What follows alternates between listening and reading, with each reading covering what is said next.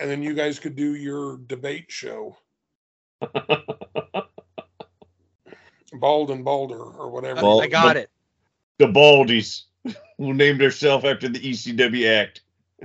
Brando and Alberto, the master debaters. Perfect.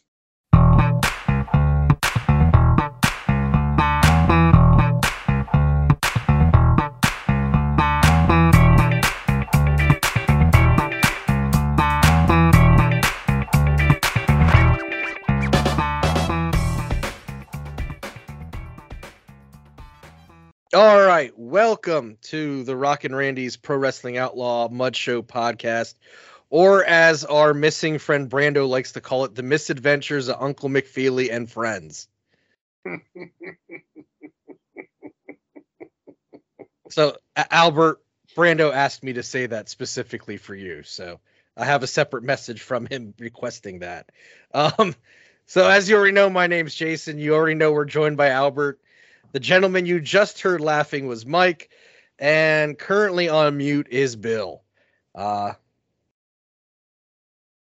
and anyone want to say hi? Hi. I'm good. So we had tossed around an idea in our in our chat about um it was my it's my fault we're doing this. Um taking four guys from a specific year and throwing them into a different promotion for that year. Um go ahead, Mike. You're you're you're you are the guy who kind of who who owns these things. No, You Yeah, mean no, I- I you mean don't he's- know if you mean he spends too much time on these things? I didn't spend hardly any time on this one. Oh, not this one because it wasn't WCW '94. No, but you're gonna love this because Hogan gets fucked over again. Fantastic.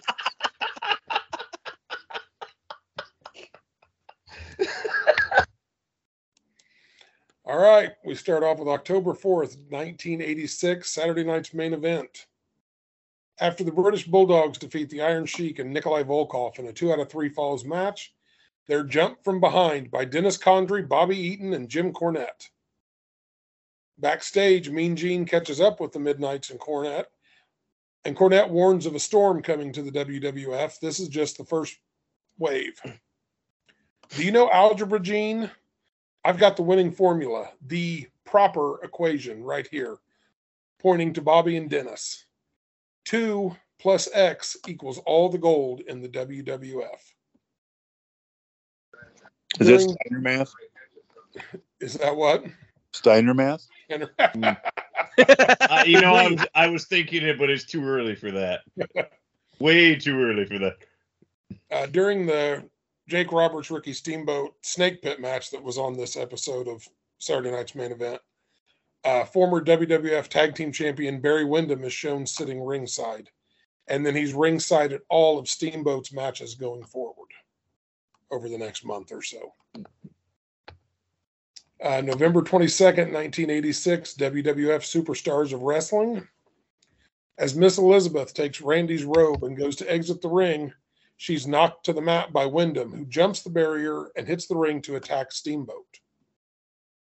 Savage's attention is on Elizabeth, showing genuine concern for her for the first time. As EMTs load Liz on a gurney, she tells Savage to take care of Windham. Randy hits the ring and goes berserk on Windham, much to the approval of the crowd. Takes 10 officials to pull Savage off of Windham as the show ends.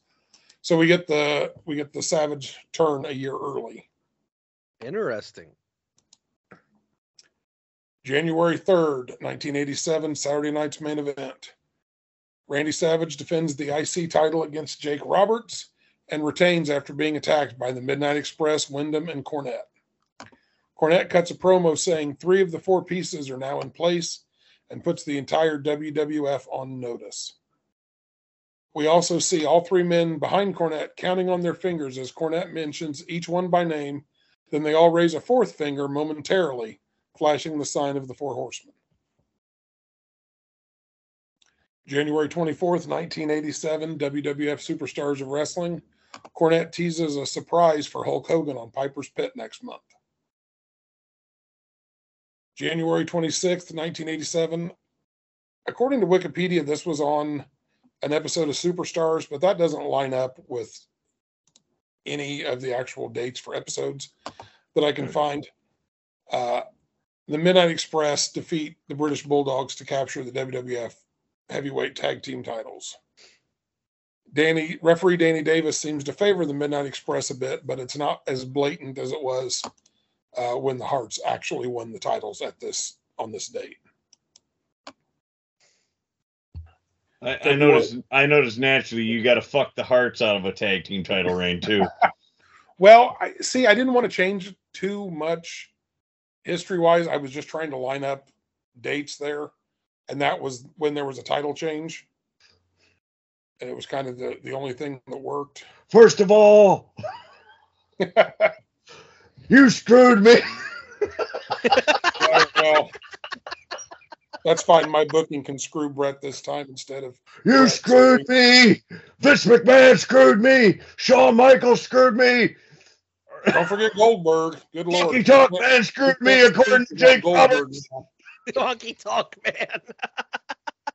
Uh, Jake the Snake Um, told me. it's So doing a little fact checking. better booking. Doing All some right. fact checking. That episode of Superstars aired on the 7th of February. But one Oh, was so a they tape. aired the title change then. The taping took place on the 26th of January, Okay, but the, the match itself aired on Because the the- February 7th episode. like the list of champions and dates for the changes and everything had the 26th listed. Okay. So, February 7th, 1987, WWF Superstars of Wrestling. Hogan is waiting on Piper's Pit when Cornette, the Midnight Express, and Windham walk in. Cornette tells Hogan this is the beginning of the end for him as the real world champion is here. And out walks Ric Flair with the big gold belt. Flair cuts a promo saying Hogan has ducked him for years, but he can't hide any longer, challenging Hogan to a match at WrestleMania 3 for the WWF title. Cornette and his men all hold up four fing- fingers to signify the arrival of the Four Horsemen in the WWF. Uh, Vince sees this as a chance to cripple Crockett with the NWA kind of weak overall, with Watts having split off previously and forming the UWF. Eddie Graham was dead. Muchnick was retired. Basically, all your power brokers were gone. I mean, this was really the point where Crockett was kind of the NWA. There were still affiliates, but it wasn't the organization it was anymore. That's funny you touched on that because Corny just talked about that maybe last week when talking about Magnum and uh, David Von Erich. That by the time Magnum was going to win the belt, it wasn't like he had to go travel around the country because it was Right. pretty much just a Jim Crockett Promotions World title at that point. Yeah, I mean, Don Owen was still in business. Um, Don Owen was in business till 92. I mean, so so he was I- still an NWA member. You still had Baba that was an NWA member, Steve Auckland in uh, New Zealand and Australia. but it's not like it was three years before that. No. and you know i mean that just that time change it's, that's a big difference in the strength of the nwa as an organization um, harley helps broker the deal to bring in flair after he turned down the same offer from vince in 83 all right march 29th 1987 wrestlemania 3 windham defeats savage in the first ever six star match on the weasel dooley scale become the new WWF Intercontinental Champion.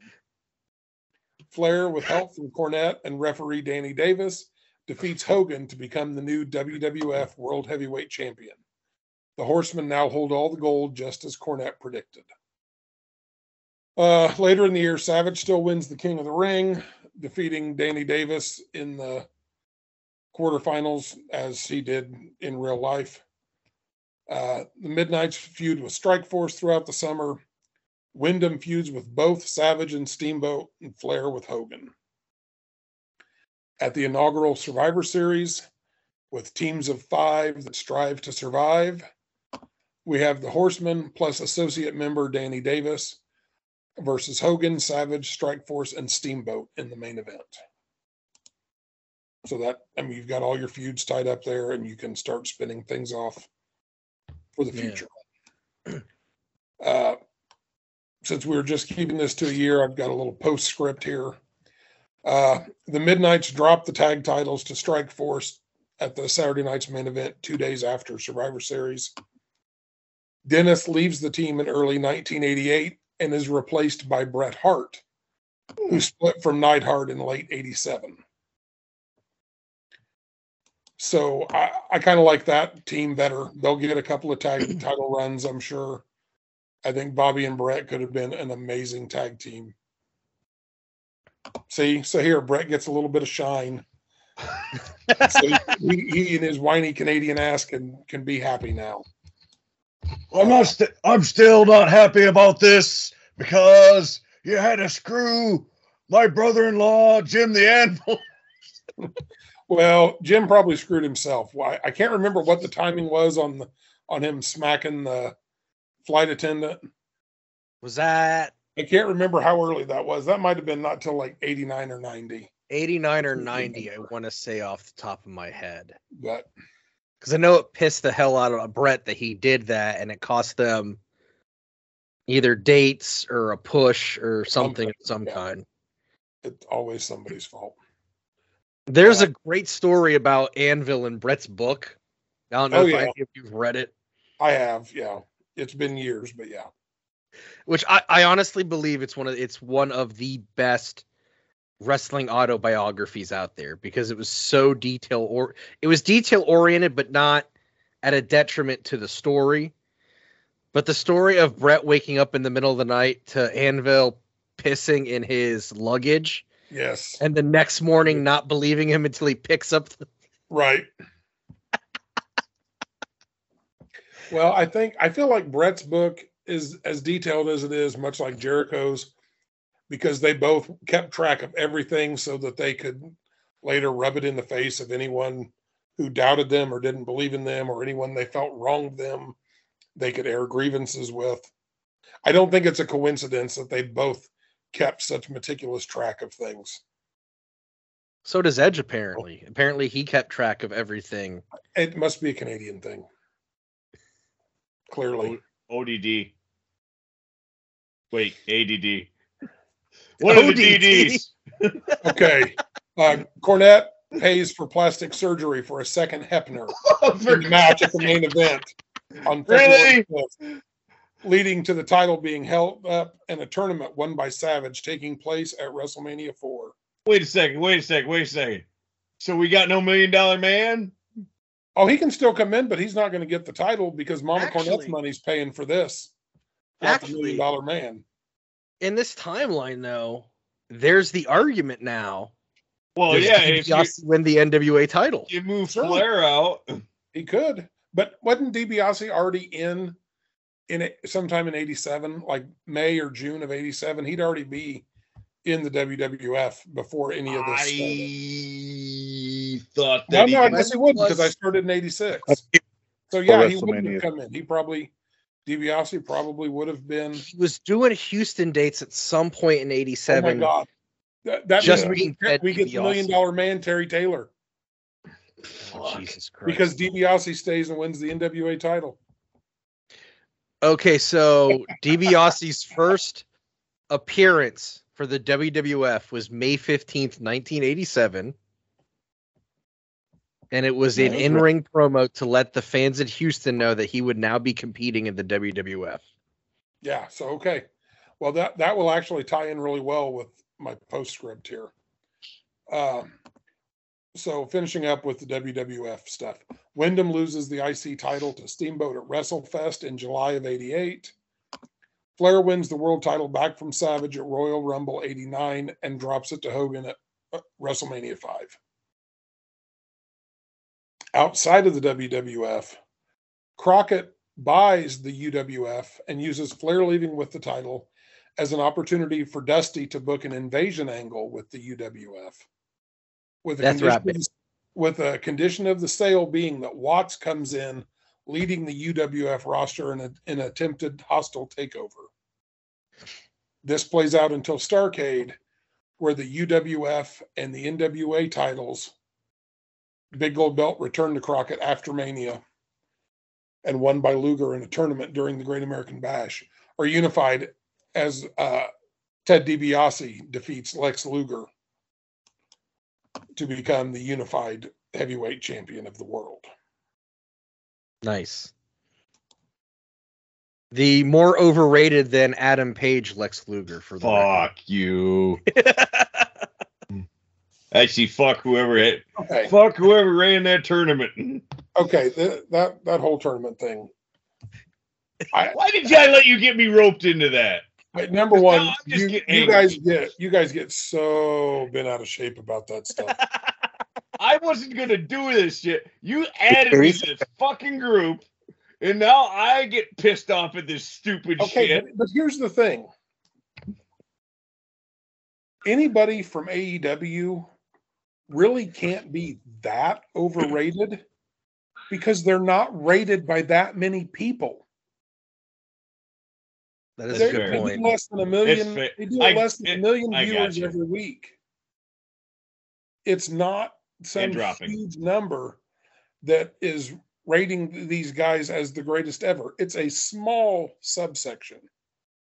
Well, in this Because group, Luger they are a large subsection. Well, and that's okay, but overall, Luger probably is more overrated than Adam Page because I don't think anybody outside of AEW fans rates Adam Page that highly. Now, like, I don't have a problem with him.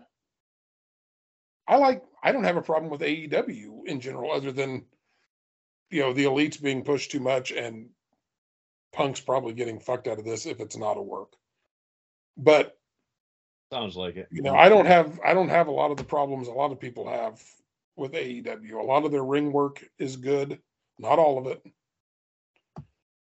Uh, but they've got plenty of talent on that roster. Now, are they used properly? No. No. But No. show me a company where talent is used properly by and large. There isn't Fair. one. So But I think a lot of the problems with it's not even so much anti AEW people, it's anti elite people. Because I don't hate AEW, but I'm well aware that the people running AEW don't need my viewership because they keep pushing people that I, as a fan and as a smart fan, don't really have interest in because they're kind of pieces of shit backstage. Well, Yeah. okay. Beyond the elite, though, who are they pushing that is a problem? The elite. Okay, that's it, though, right? So it's not even. Right, it's, so- they're, again, they're pushing a very small section of their show is pushing people that that you don't like, that I don't like. That a lot of There's people also a distrust. but Yes. but by saying that they they don't want your viewership what about all the other people on the card that are working hard that you probably do like or at least at least see potential in or something Here's the thing with that, Michael, and uh here, if I can step in for a minute, go right ahead it's the thing is the people I want to see are almost never on the card. When was the last time Miro was on the fucking show? well When was the last time? miro miro's an interesting case i mean he was off filming a movie Yeah, or but something then they brought for, him back. for a six month stretch or something. They brought him back, and he did like two episodes, and he's been gone. but have you seen anything as to why i mean maybe he's hurt i don't I- you know i'm not making excuses i'm just Yeah, I know. I mean, I didn't know he was gone filming a movie until about the time he came back, Yeah, and I heard then that that's that, why. he same was here. gone. Same here, because So- all that time it's like, well, where is he? Right, and you know, I don't, I don't keep up on the day to day stuff of any of the companies really I, anymore. I don't as I trust used to. the best way to describe my distrust of AEW is I could not enjoy the FTR Bucks match from the from the spring because, Because you thought they were going to get fucked. Exactly. Because the Bucks have to do the young Bucks stuff. The Bucks have to always be on top. Uh, Why do you think we barely see FTR to begin with? It's because they're over, and that scares the Oh, I, I fully agree. I this was the this last pay per view was the first one I haven't bought since Punk came back. because there wasn't enough on the card that I was going to spend my fifty dollars for. That's the And how- too. Now, How do you FTR minimize- on there? I would have I would have paid for it. How do you minimize Bryan Danielson? Oh Jesus Christ! A year ago, think about this. I mean, a year Well, ago, okay.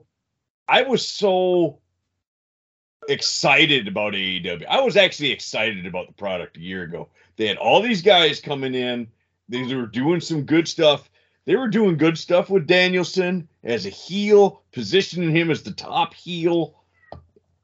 And then and then that just went away.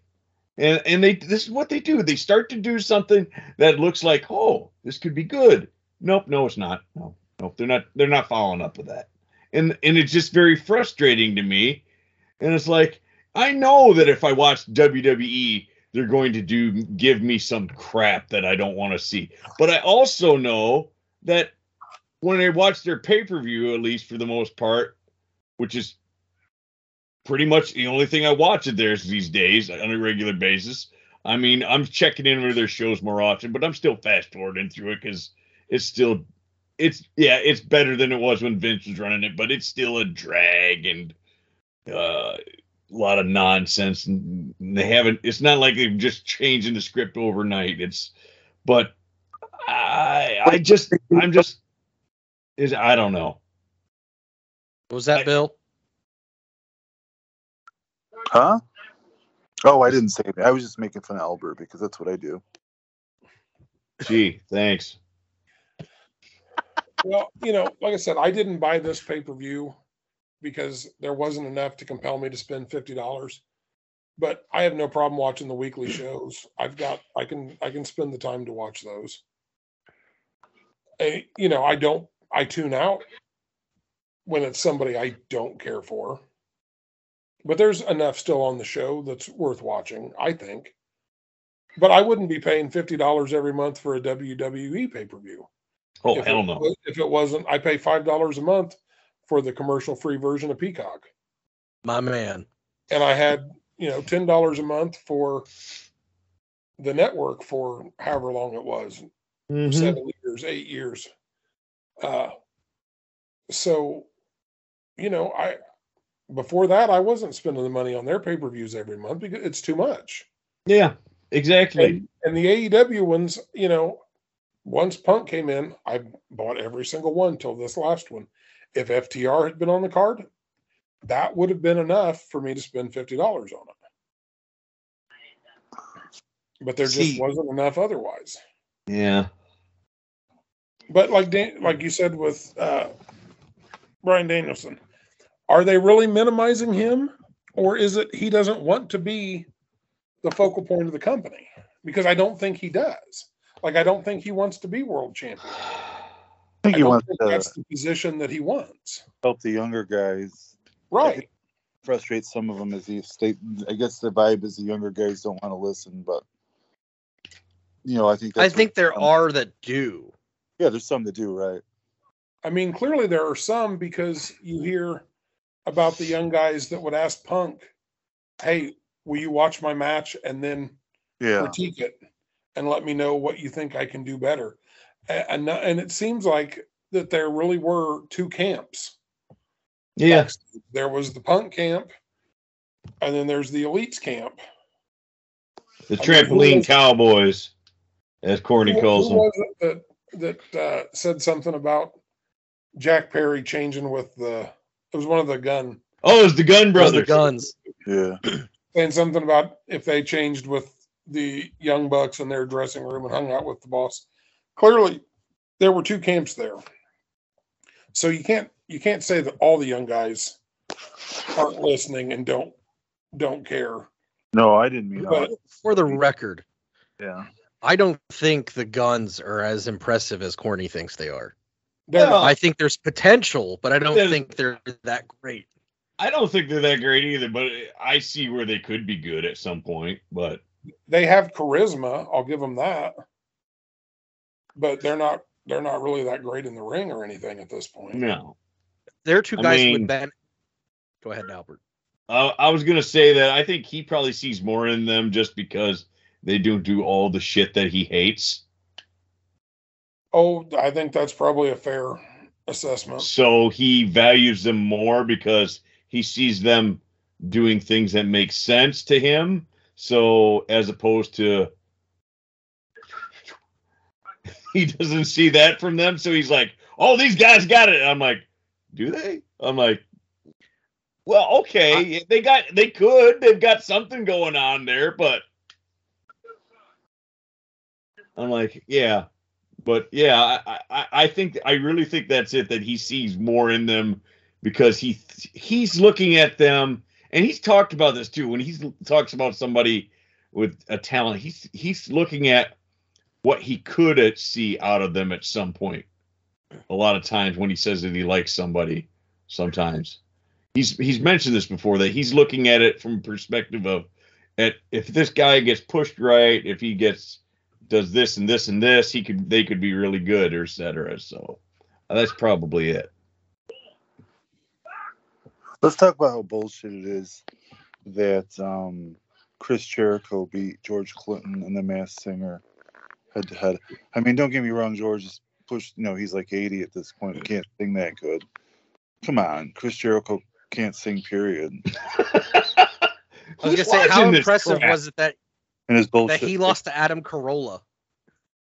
I, didn't realize that because I'm not that far in, but I just watched. That's what we've been watching in lieu of AEW since the postseason ended for baseball, with as the as the masked singer. See, I was done with AEW like you.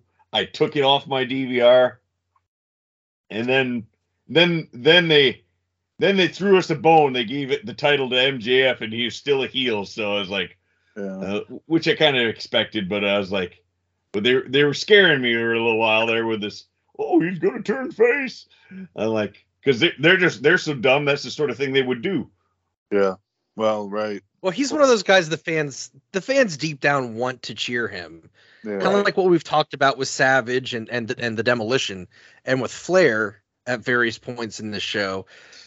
He the fans like they dig him. Even though he's a heel and he's a really good chicken shit heel, the fans dig him. Yep. But thankfully they're not dumb enough because if they turn him face, it's just gonna be it won't. It won't last. They can't. They can't do it at this point. Right. It's too early. Someday, yeah, absolutely. You know? Yeah. Well, right. especially now, what they just did, though. Right. Right. Poor, poor William Regal. I hope. Oh, poor, okay. poor William Regal going back to make all that money and not have to deal with amateur yeah, I think hour. He's probably pretty happy, and and I think it was probably his idea to go out that way. Yeah. Oh yeah. I guarantee you, he wanted to be put. He wanted to put MJF over in that manner. Yep. He's like, I'm not going to be here. Let's do this. I saw somebody in some group somewhere complaining about how they made him look like a bitch or something, and I'm thinking, well, no. Well, he he's 50 some years old and he's got all these problems. He he did the right thing to put over like, the young talent and that it didn't make him look like a bitch. It it made him look like a man for doing the right thing on the way out. Mm-hmm. But also, your mileage may vary, I guess. No, that's the problem. These kids don't get it today. Get off my lawn. Fucking amateurs. Fuck. Well, I, I kind of fucking amateurs. Right. If you think he looked like a bitch getting hit from behind with a pair of brass knuckles, I'm gonna say the person saying that probably never got hit with a punch in their life and they probably shaved. Well, I think it was the whole oh he got stretchered out and you know, but that's the point. He's not coming back. That's what you right. do. That's exactly. Some would say he got murdered, but that's Eric Young.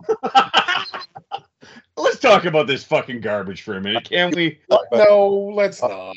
You're right. You're no, Michael. No, I take it back. I take it back. Let's not. Michael is right. Let's not give this garbage any attention. We've I've given it too much already. Eh, I blame you, Bill. I was just doing a bit, so whatever. Besides, we besides we don't want Javorsky as a listener anyway, do we? So let's not talk about TNA. Oh, you mean uh you great. mean uh what's our what's our uh what's our Hanna Barbera name for him? Craig Master Day. No, no, no, no. Great. He's, Dick uh, Dastardly. Dick Dastardly. Dick Dastardly. Dick Dastardly is not going to be part of the program. Dick Handle Handle Mouse. Okay, so speaking of genitalias, Find before you guys came on the air, You were masturbating. Mike pointed Mike pointed out to me what was odd about the Sherry figure, and now I can't unsee it. Does she have a penis? I noticed it as soon he made the comment. Does she have a dick? Because I was looking for a penis, but She, I'm always looking for a penis. she got one hell of a moose knuckle going on. Okay. And, and I can't figure out what the guy was going for when, when he made that. like, was that the intent? hey, you gotta give the, you gotta give him, uh, gotta give her How the uh, The China clitoris. prominent, prominent, uh, camel toe. She had a few rounds with the scepter.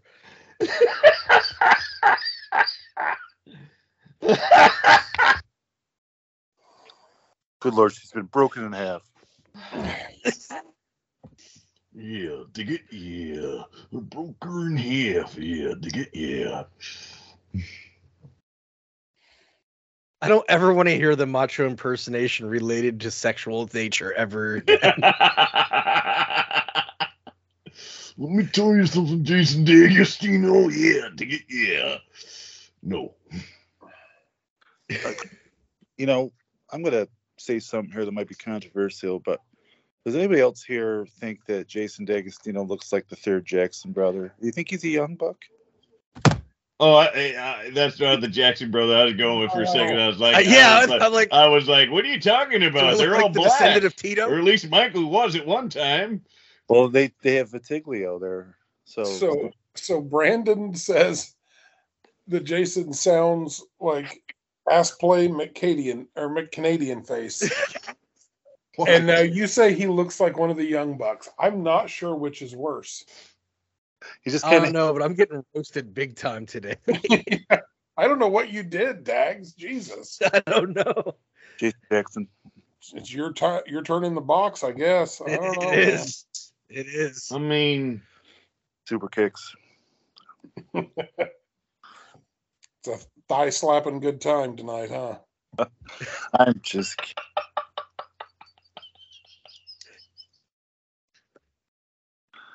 All I can think of, I don't know if if if I sent it to the group or I sent it to just Albert, is um the veteran Jack Vaughn on TikTok. He did the evolution of a super indie wrestler, and at the end of it, it's year two of his career, and he's speaking only through through thigh slaps. that was so awesome. I remember you said that. I don't know if that was to the group or just to me, but that was great. I think it was a group 'cause I remember watching. That was cute. Yeah. Well, let me bring the house down and do mine quick, and then we can get back to the say, be- shenanigans. Before you get to your uh, your idea here, uh, have you guys downloaded the '80s Mania Wrestling game yet and started playing? Oh, for God's sakes. They haven't they haven't come on as an advertiser yet. We, we've got to we've got to start uh, get everybody involved and get them on as an advertiser here. We need a sponsor. True. For the record, it is it is a great game. Um, It's a fun little time waster. Is it the trivia one or the which one is it? The, the, the Hold one. that- on here. this is The a one- uh, it's a fantasy booking game. Oh. Um, like last night, uh, Mike and I were talking. He uh, unlocked Ash from well, a parody of Ash from Evil Dead. oh. Yeah, so it's a, a mixture of wrestlers from the '80s and '90s, pop culture figures, What's it called? '80s, 80s Mania Wrestling. wrestling. Okay. Yeah, hold on here. Eighties. Like Jim the Anvil is a combination of of Griff from back. to Eighties Mania. Wrestling returns. That's it. Yes. So it- just looking at my uh, roster here, I Runner have, Wrestling Fed. Eighties Mania Wrestling returns. Filled with I have eighties the, a- I have the average guy who is the common man, Dusty Rhodes, who instead of polka dots, he wears paisley. All right, I'm downloading this thing now. Do you have the average son yet? I do not yet. So I have to ask, who is your favorite? Not not favorite to use, but the parry that got you to laugh the hardest. Um, that is a good question. I really like the uh Arizona Chance, Chance Solar. Uh, Oh, Indiana- Harrison Ford. Indiana Jones, Han Solo, Harrison Ford character. I think that one's good. Turn it Um, down, Albert. Yeah. Um, I, I like how it's loading with the rock with a chef's hat cooking. I'm sorry, a rock look-alike. There's With a uh, chef's hat, that would be the stud that- muffin. That's Brutus that- the barber. That's brother brother Brudai. Uh, Mighty Leo for Lionel. That's a good one. Um, I I do kind of like the uh, the Shockmaster version of Overload. That's kind of funny. The one that that popped me the the most is I is '90s Pat Cabbage. So um, Oh, for people listening for people listening who've never played this pat cabbage is a cabbage patch kid a roided out cabbage patch kid. But in the 90s he no longer is pat cabbage. He's cab and he's a parody of taz. And that had me in tears the first time i saw it because it's it's just perfect All right, let me ask you something here. Uh, so you got your three uh, federations here, right? The America's Best Championship Wrestling, the Rock and Roll Wrestling, and the Wrestle World. That's Wrestle World, I presume, is like WCW Jim Crockett. that was my assumption. Yeah. Is see i is Ro- assumed it was wwf is See, I it- Rock well, I assumed is that Rock and Roll Wrestling was going to be WWF. Am I wrong Right. there? That that's my guess. And I'm going to guess that America's Best Championship Wrestling is the AWA. That was my assumption as well. Yeah. So let's just keep talking about these guys until they go on as spots. That's that's Free the plug. idea. Yeah. That's luck, guys. what I was going for there. Oh, I will say the uh there's the three different versions with the honky tonk man. You have oh Elvis Vegas, right? yeah And then you have Pelvis Presley. But then you just have Vegas that's Vinny Vega, or not Vinny Vega, Vincent Vega from Pulp Fiction, which I thought was pretty good. yeah that's pretty funny too And I, I do like a lot of the uh, the cartoon characters, the uh, Skelascream for Skeletor, or S- Skullgore, I guess it is for Skeletor. Yes, yeah Sk- skull girl Scream. or Skelascream is the Scream uh, killer, Ghostface killer from Scream, the alt version of Skullgore. But then you've got Oh, oh, oh, Storm that's a fake of Shadow and Destro and Cobra Commander and There's a Ronald. what was Re- up bill There's a Ronald Reagan Federation president analog, and that's pretty funny. I just downloaded. and I'm looking right now. I, I was looking at that. I was like, I was like, is that supposed to be Reagan or is that supposed to be Jack Tunney? Or is it a combo of both? I think it may be a little bit of Tunney, but I think it's Reagan. Yeah, I was like, he's very Reagan esque, but he's like Yeah, thin, description. like Tunney. yeah. So I didn't go with him. I went with the free guy, Mr. Greenhorn.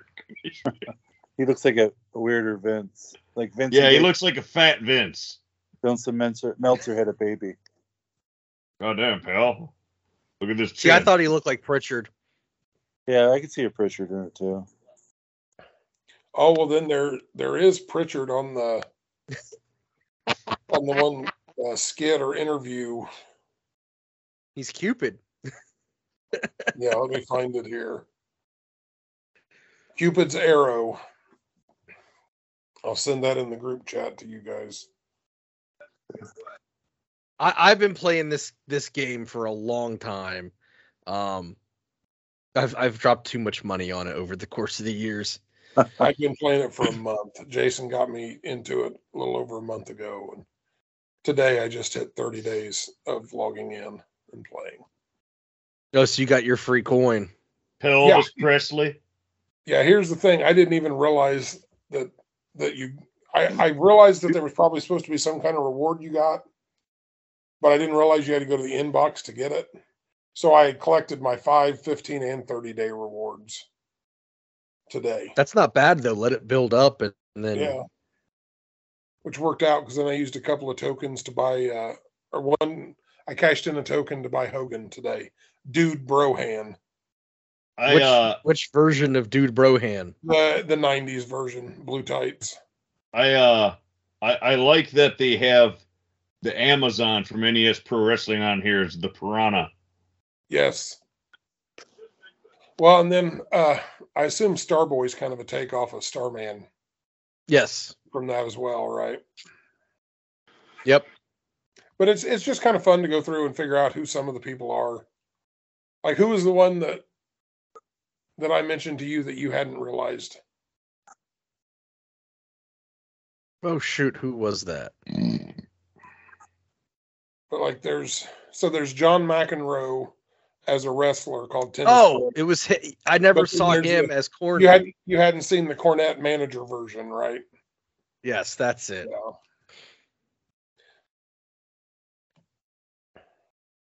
But it's it's a it's a fun fun game. Um, you can get Sloth from the Goonies, which is hilarious.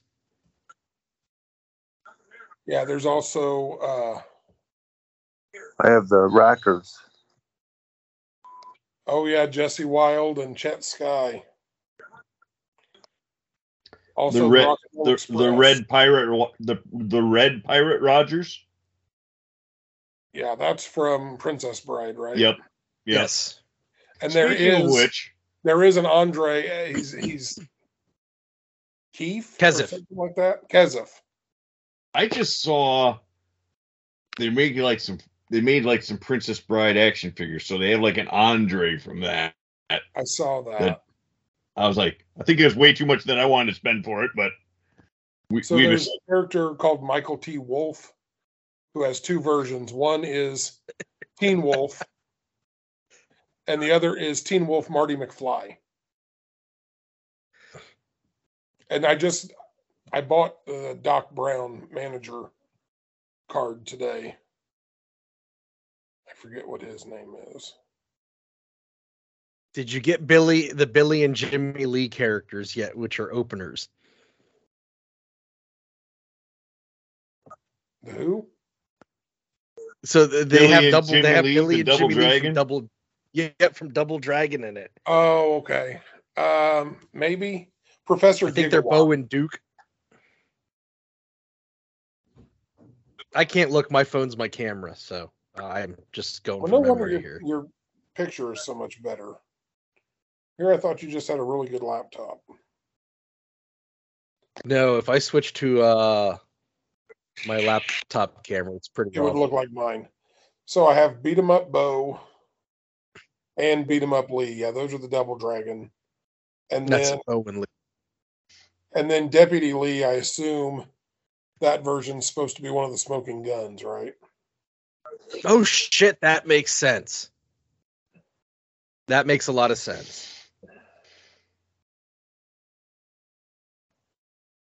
Oh, and I got Bugbuster today, Oh yeah, who clearly looks like Dan Aykroyd. A combo of Dan Aykroyd and the cartoon version of Riggs. I think he has red hair.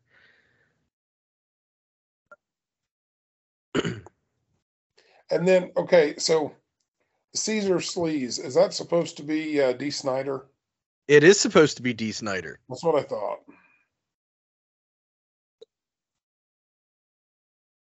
Yeah, I got I got stupid Eddie Vedder the other day.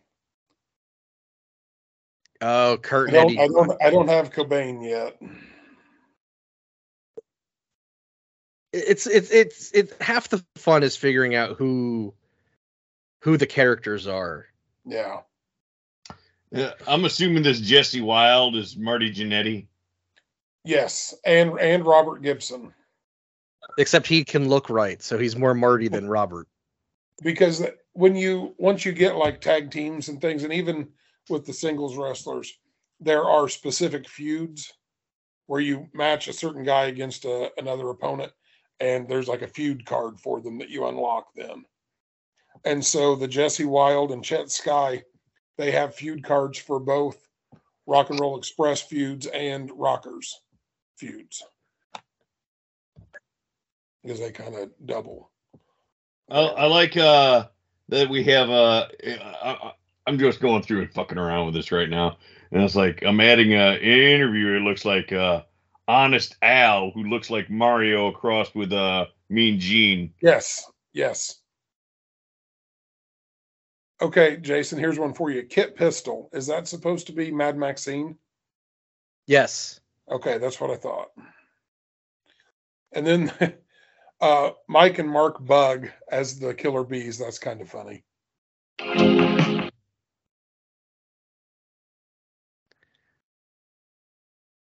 I I like this version of the game the best. I played it when it was just strictly the 80s and it didn't have as many characters, but I mean as this game's progressed over the years, it's gotten more fun.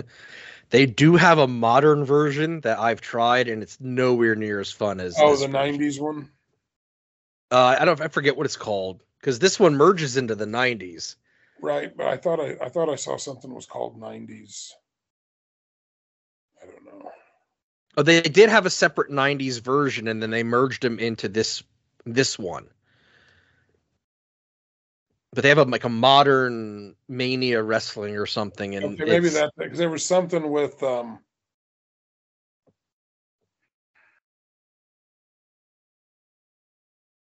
it was like the the son of one of the wrestlers on here. Well, I think modern when I played modern mania wrestling, I got like the equivalent of the Bucks and the equivalent of Omega, and then there was an equivalent of Cody, and I think he was like Cody average or average Cody because he's the son of Right. average guy. Yeah. Right. Yeah. but it was it was a miserable experience because you start off with like the greenest version of them and you have to build the characters up over the course of the game Oh, okay. So different. it's more strategy based than it is booking based gotcha. i just killed this this plug um this future advertiser You can cut that part out. You can edit that. We we've i don't know if you know this We've I established that that you Jason don't is on that edit. in general. I'm just saying you could edit that. i could but i won't I, I- I'm not TGBL. I'm not making this pleasant for the the listeners' ears when they have their noise canceling Beats headphones on or their Bose headphones on. It's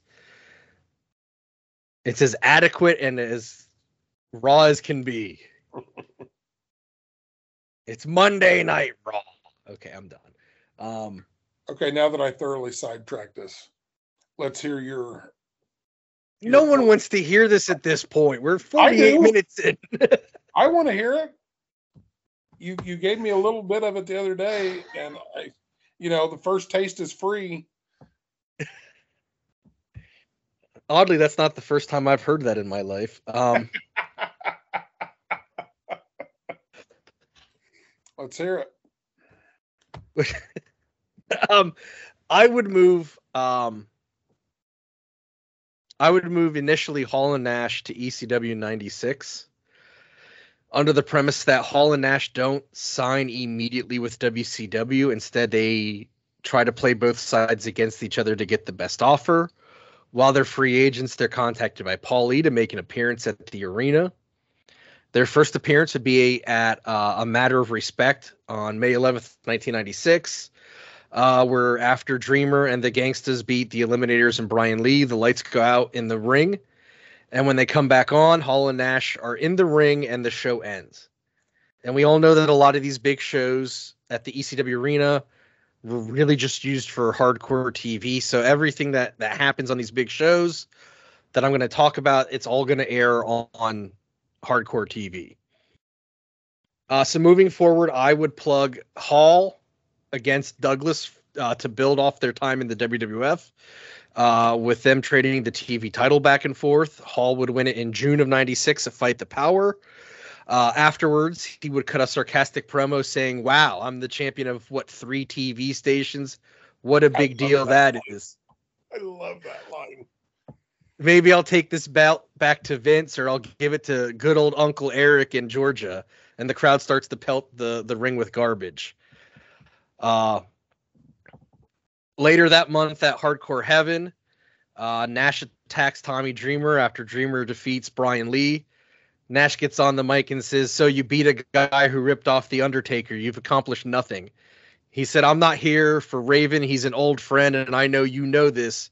but this doesn't involve Scotty. This is me telling you, I think you're nothing, Tommy Dreamer. Dreamer bows up to Nash and he eats a power bomb for all his troubles. Um, at Heatwave 96, it's going to be Dreamer, Sandman, and Douglas versus Hall, Nash, and a mystery partner. Hall and Nash come out. When they point to the curtain, smells like Teen Spirit plays.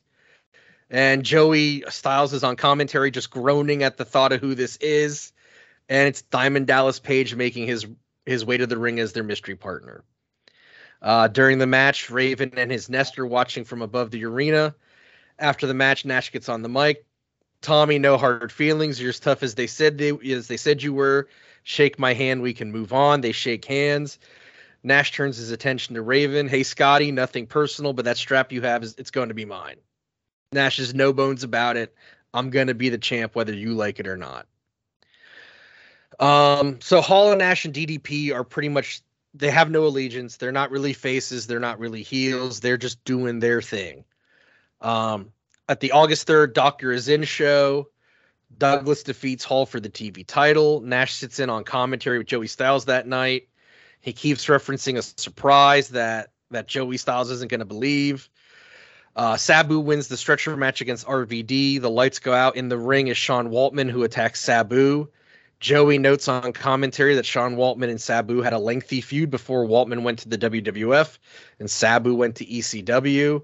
Nash laughs and says, I told you we had a surprise for you.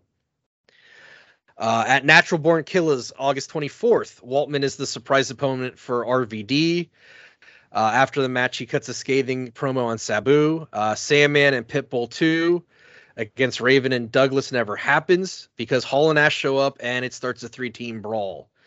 When Sandman tries to hit Hall from behind with the cane, DDP slides out from under the ring, hits a diamond cutter on Sandman. Waltman come out and the four of them are in the ring. People are pelting the ring with crap. Nash gets on the mic, says, Hey, Paul Lee, remember when you begged us to come here because you thought we could pop the hell house? And you said, Hey, we have carte blanche. We can do what we want. Do you regret it yet? Because this is all on your hands. Um, November to remember, Nash wins the ECW title from Sandman. Uh, during the main event of Raymond and uh, Raven and Brian Lee against Dreamer and Funk, Nash is with Joey Styles in commentary, taunting Raven. After the match, he makes his way to the ring, slaps Raven in the face, picks, and it's picked up on audio. Nash goes, "Are you sick of this shit yet, Scotty? Because you're better than this."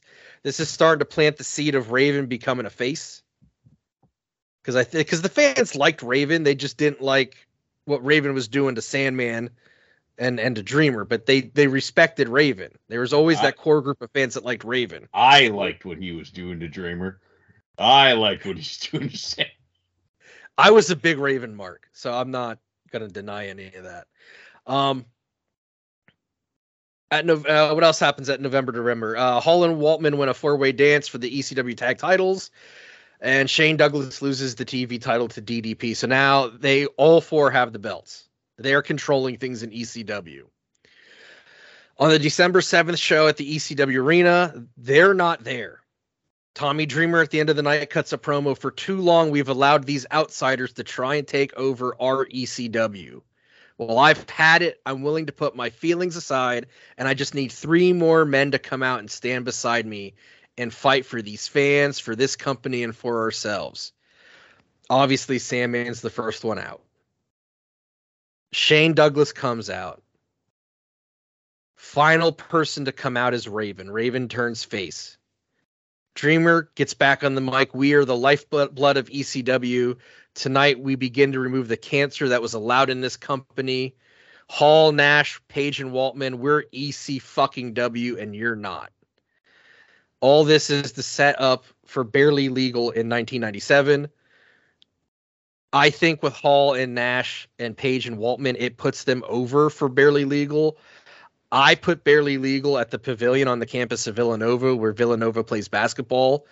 It's a small arena, but it's obviously bigger than than the ECW arena and it would hold more fans to see Hall and Nash and Sure. Page and Waltman on pay per view, bringing ECW to the mainstream. I like it. You just like that I said that Hall said that he's the champion of the three TV stations. That, that's hilarious. But no, I think it's all very logical booking. I think it makes a lot of Well, I- sense. and I think it would have been extremely interesting and would have changed the dynamic. well, and like I said to you when I, I gave you the the sample the other day, almost everyone is tied to someone. Right. Douglas is tied to Hall. DDP and Nash are tied to Raven. Waltman's tied to Sabu. There's all these. Everyone's linked to someone at some point in their careers. Yeah, you've I mean you're weaving multiple storylines together. And I I personally feel like that's when uh, booking is at its best when you have so many things that work together instead of just a bunch of standalone storylines. Well, and Paul Lee was a genius at that. I mean, it's one of the Oh. few things Paul Lee was really great at. You had that Tommy Dreamer and Raven feud that lasted what two years, but then it involved it involved the Sandman, it involved the Pitbulls, it involved Stevie Richards, the Meanie, it involved half the roster at one point or another was tied into this this feud. Right. And then once the toothpaste was out of the once all the toothpaste was out, you couldn't put it back in, and Paulie didn't know what to do after that. Well, I mean, if you think about it, something like that completely changes the landscape of pro wrestling at that point. Because without the outsiders, what does WCW do? Because Hogan was beyond stale at that point. yeah. So how do you what you know, what does Bischoff do? Do you find two other guys to bring in and book an angle like that? I mean, who are, who are you bringing in to do that? Or what direction do you go instead? I'm willing to bet Hogan turns heel no matter what. See, I'm not sure that he would go for it without seeing uh Big uh without seeing Hall and Nash and, Yeah, and how over they were. because while I don't believe a lot of what Hogan says about anything or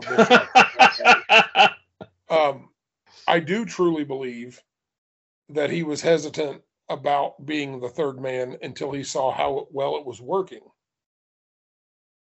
and how how much Hall and Nash were over before he committed to doing it. Because I, I think he probably realized he had to do something to freshen himself up. Because he even with his insanely massive ego he had to realize how the fans wanted nothing to do with him as a babyface anymore. But how do you get somebody else that hot to trigger him to make that turn Have him turn on Sting. I mean, inevitably, if Hogan turns heel, Sting's now the top babyface again. But but you how do you get Hogan to the point of being willing to do that? And without Hall and Nash, I'm not sure how it gets done. So they don't I don't think that WCW then would become the force of nature that they were. Or do you think they turn Sting heel? I don't know. Which I, could have don't know what you a similar effect. I mean, it's not like It's not like Hall and Nash brought this idea to Bischoff. He saw it in Japan and decided he was going to do it. And it it worked so well because it was two former guys that had been in WCW at one point that went to WWF and made it big and were now invading Well, and coming in. So I, I don't know who you Luger? when does Bret Luger back already by sign? then? Luger jumped already by then. Yeah. So When does Bret sign the 10 year deal with Vince? Fall of '96. Fall of 96. Well, But now you're talking what four to six months farther down the road before you even get that angle started. And now ECW has gotten that much hotter with the influx of Hall, Nash, DDP. right, but ECW's, I mean, it's 15 year old me will hate me right now. Um, ECW still has the inherent problems that ECW would have, which is inability to manage money. Sure. So it's not like they're getting a, a national TV deal out of this. It's not like they might pick up some more syndicated channels that are they were already going to be on pay per view. So if anything, it just kind of pushes them up a bit. I don't think Hall and Nash going there is going to make ECW a household name. It's going to give them more attention than they would have had. Um, but I also think a lot of guys, Austin being one of them, used ECW as a place to rehab their image before they went on to do something else. I, there's there's nothing to say Hall and Nash don't go after being in ECW for a year. Right, but but what does WCW in that do in that interim time, that one year where they don't have? I mean that that was the biggest angle. The alliance to end Hulkamania. Yeah, I, I, just, I don't know. No, I I think it would change an awful lot. I I'm not I'm not sold that it wouldn't potentially be enough of a boost to get ECW uh, a TV deal. Because I think it would bring in uh, They get on TNN that sooner. That much I think it would bring in a lot of eyeballs. I mean, Let's stop with I, that I team. know I can speak. I can speak for myself. I had stopped watching wrestling probably in eighth grade, ninety late ninety two, early ninety three, something like that. I didn't start watching again until I was flipping through channels in the fall of '96 after we got our satellite, our little mini satellite dish, and I see Hulk Hogan as a heel. And I'm like, what the hell is this? And then I see Hall and Nash, who I liked Vinnie Vegas. I liked I, I liked the Diamond Stud. I loved Razor Ramon. So I know like for for me, if I was flipping through channels and and I saw something you know, an ECW show with those guys on there, I'm going to tune in and see what's going on. And if if they if they brought enough attention, you know, during 96 through uh magazines, the internet, whatever and built up more interest, maybe by early 97 they have a TV deal. Or what- so let's talk- Barely Legal let's their talk- first pay-per-view. Yes. Okay, so maybe after that, maybe after the success of that, maybe they do get on TV someplace. So let's talk realistically about this. Where do where would you see ECW land on cable TV in '97? And I don't want to hear this TNN bullshit either. No, probably not there. Um,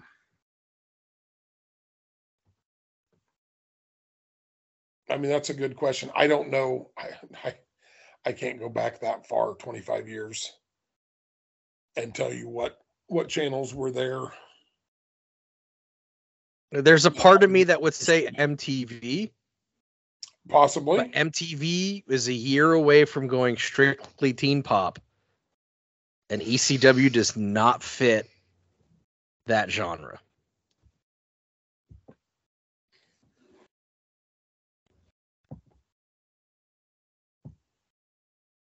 HBO would probably be a really good place, or Showtime would be a really good place for ECW Sure. because you can get away with a lot You get more. away with a lot more, yeah. Like the night Kimona Wanalaya danced atop the ECW arena. You know how many times I saw that stupid commercial on like, like yeah, and I bet she didn't show shit. So but I'm sure some preverts bought that video just for that. so before they were not returned to me, I had taped every episode of ECW on TNN. I think I had like 12 tapes. And I let someone borrow them, never got them back. Every episode showed that commercial at least once. Yes. I can't hear, hey man, nice shot, without hearing Joey Styles talking over it in my head.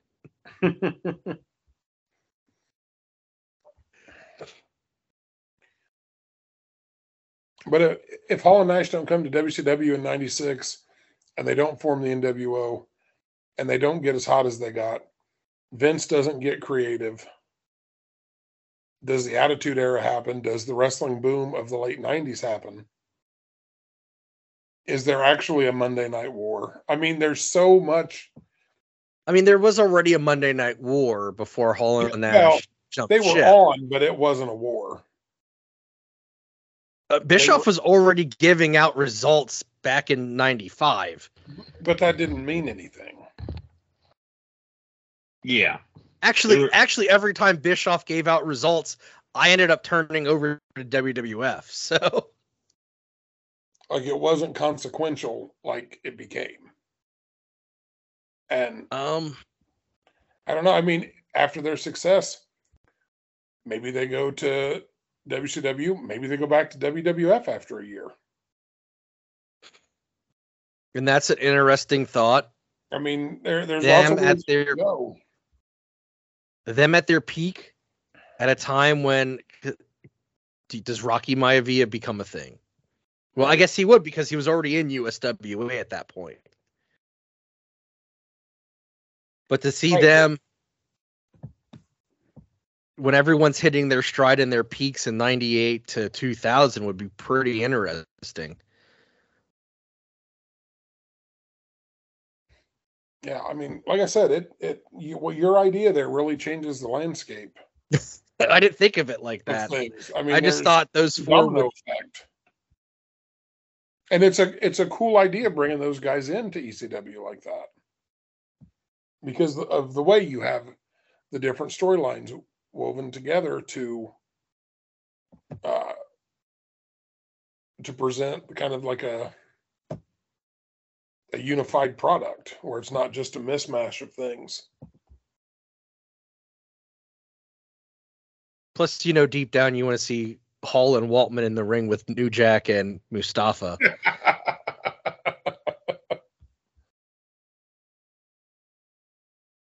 Because that's the match we've all been waiting for is Hall and New Jack. Hey yo. had uh had guys like Guerrero and Malenko. Had they already gone to WCW by that point? The time you bring Waltman in, yes. Yeah. Okay, so you missed that because But I that mean, could- the big thing for Waltman is you have RVD there, you have Mhm. Sabu. Jericho's still there for a little bit. yeah, Eventually, you're going to have Jerry Lynn in there, who's a former rival of Waltman's. right.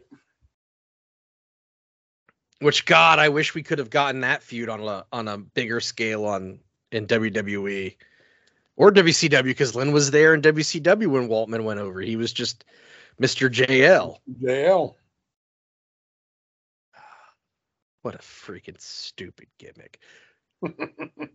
He looks like a Power Ranger, but we're not going to call him anything like a Power Ranger. We're just going to call him JL. Gimmick infringement. You can't do that. Come on. Uh, Glacier. That's different. That's different.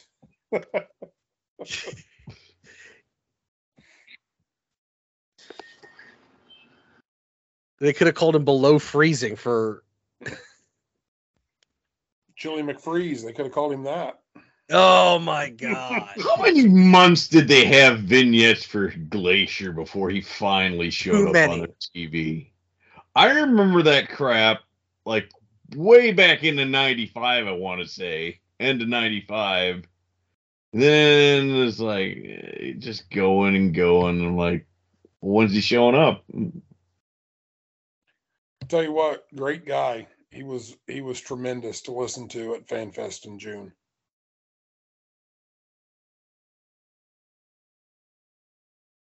I did enjoy him when he was briefly Coach Buzz Stern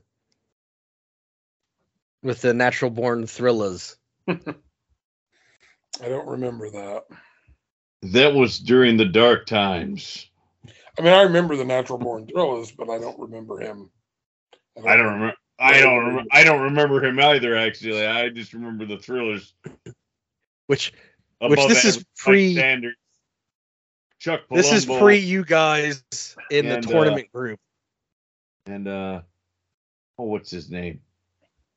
Stasiak. Oh, when he was perfect, Sean. Yeah, whatever. What was it? The perfect event. Stasiak and Palumbo. Yes. Which out of all those guys, Stasiak and Reno were the ones I'm like, I don't see it. But with Jindrak and O'Hare and Palumbo and even Mike Sanders, I'm like, I can see it. There's something. They all have something. Right. Because Sanders was a pretty good talker for that point, and he could hold his own with guys who'd been doing it for years. Yeah, he wasn't bad. I remember when Nash was with the the Thrillers. Oh, before him and DDP were the insiders.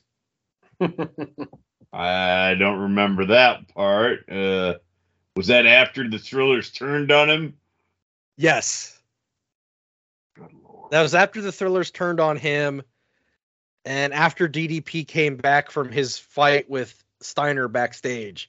Steiner or uh, Nash and DDP were called the insiders, which cracked me up. Still does to this day. Um, Well, that's dumb because we already had the insiders. That was the blue guy and Big Stevie Cool of the Blue World Order. another great person to meet was is Blue Meanie.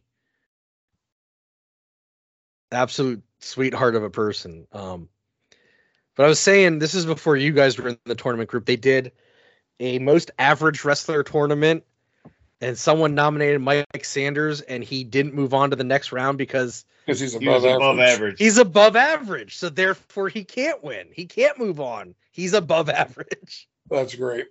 Uh, I just remember when Nash was with them. It's like he'd go here. th- Here was this big line. They're S O L, and then he'd have Stasiak and Palumbo like, oh, he like step over the line. That was the big thing. That was it. Look, 2000 WCW was not good. Well, you, you had the network telling them what they could and couldn't do too, and yes, and all that garbage. That I whole know. new blood versus oh, that was what was what were the the guy We- the other guys the called? Millionaires Club. That's it, the Millionaires Club. We were supposed to be cheering the new blood. The Millionaires Club were supposed to be the heels, and they totally fucked that up. It was totally the opposite way around, other way around. We wanted to cheer the millionaires because they're the stars. Screw these geeks.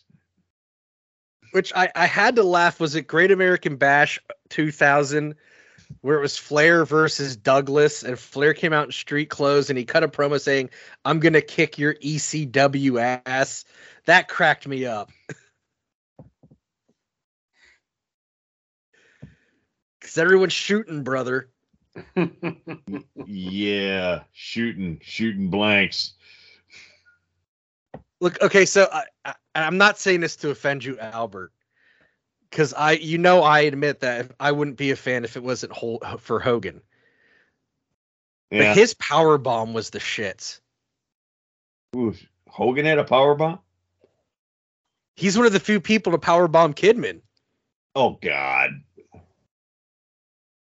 Do you remember him and Kidman had a had a feud there? For I I, remember, I do because I went to a Nitro where Hogan came out during Kid, uh, Kidman was out there. Whatever is that? Uh, uh, it was like what the heck was he wearing? He, he was like wearing all black, but he wasn't Hollywood Hogan. I I don't know. It, did did the back of his vest say Fubar on it?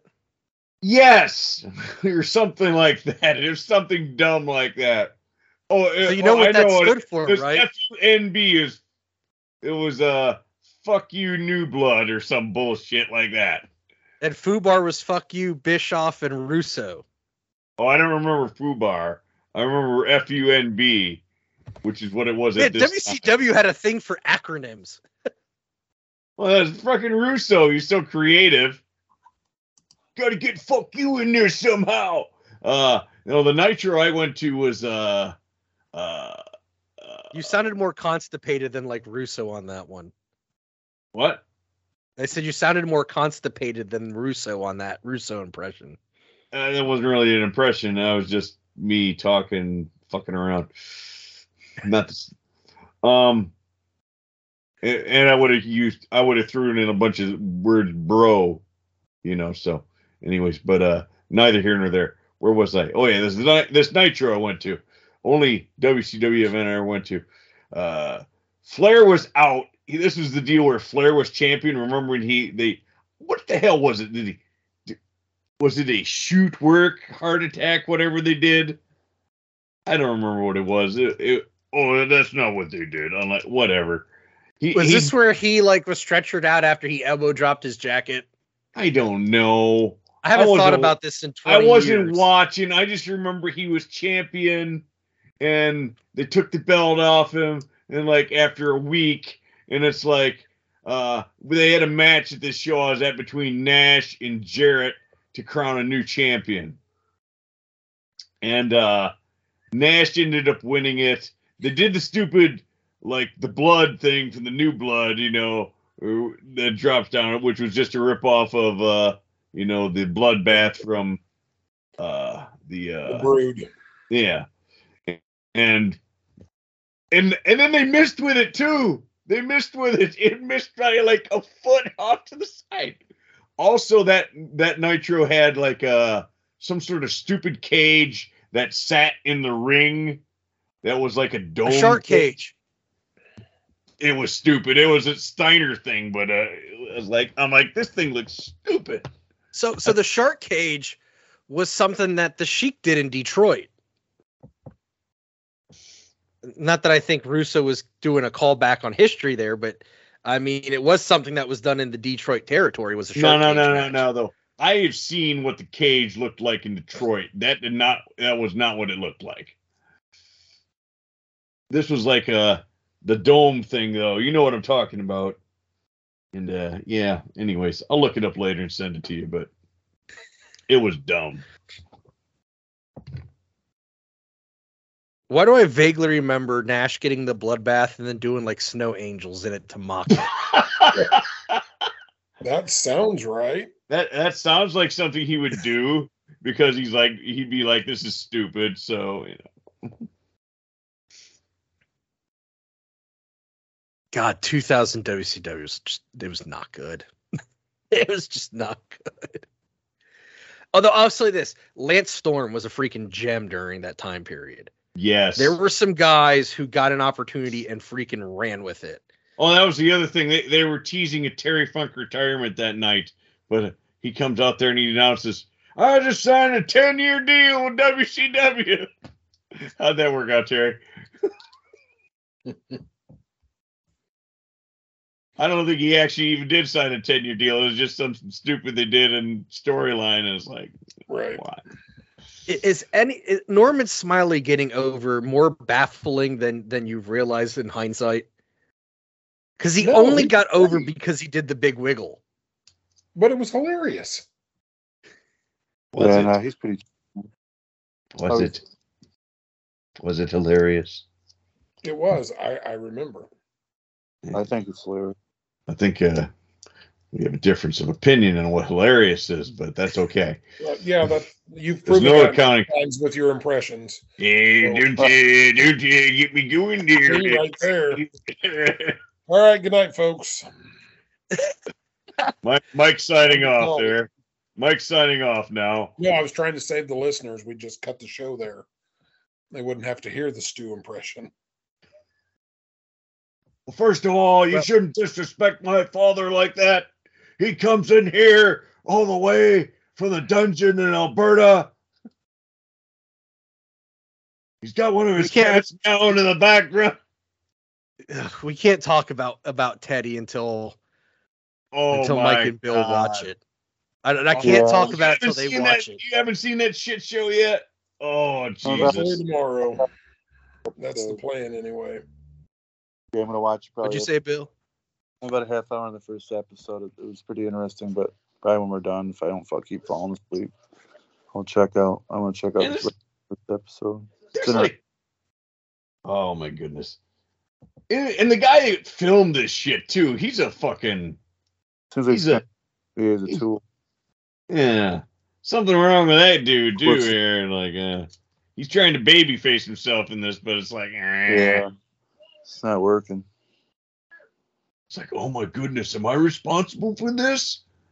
Well, Which- you're giving this idiot attention, and Yeah, you thought you were going to get famous off of filming Teddy Hart. Which I have to say, I, I've never really heard Teddy speak. He sounds a lot like Bret. Here's the thing: they Oh, great. all sound. something to look forward to. He, he doesn't sound like Bret so much. No, no it actually. Uh, how does he sound? I- All the hearts kind of have a they all similar they all speech have a similar speech pattern. I, I'll give you that. But he's he's fucking he's out there.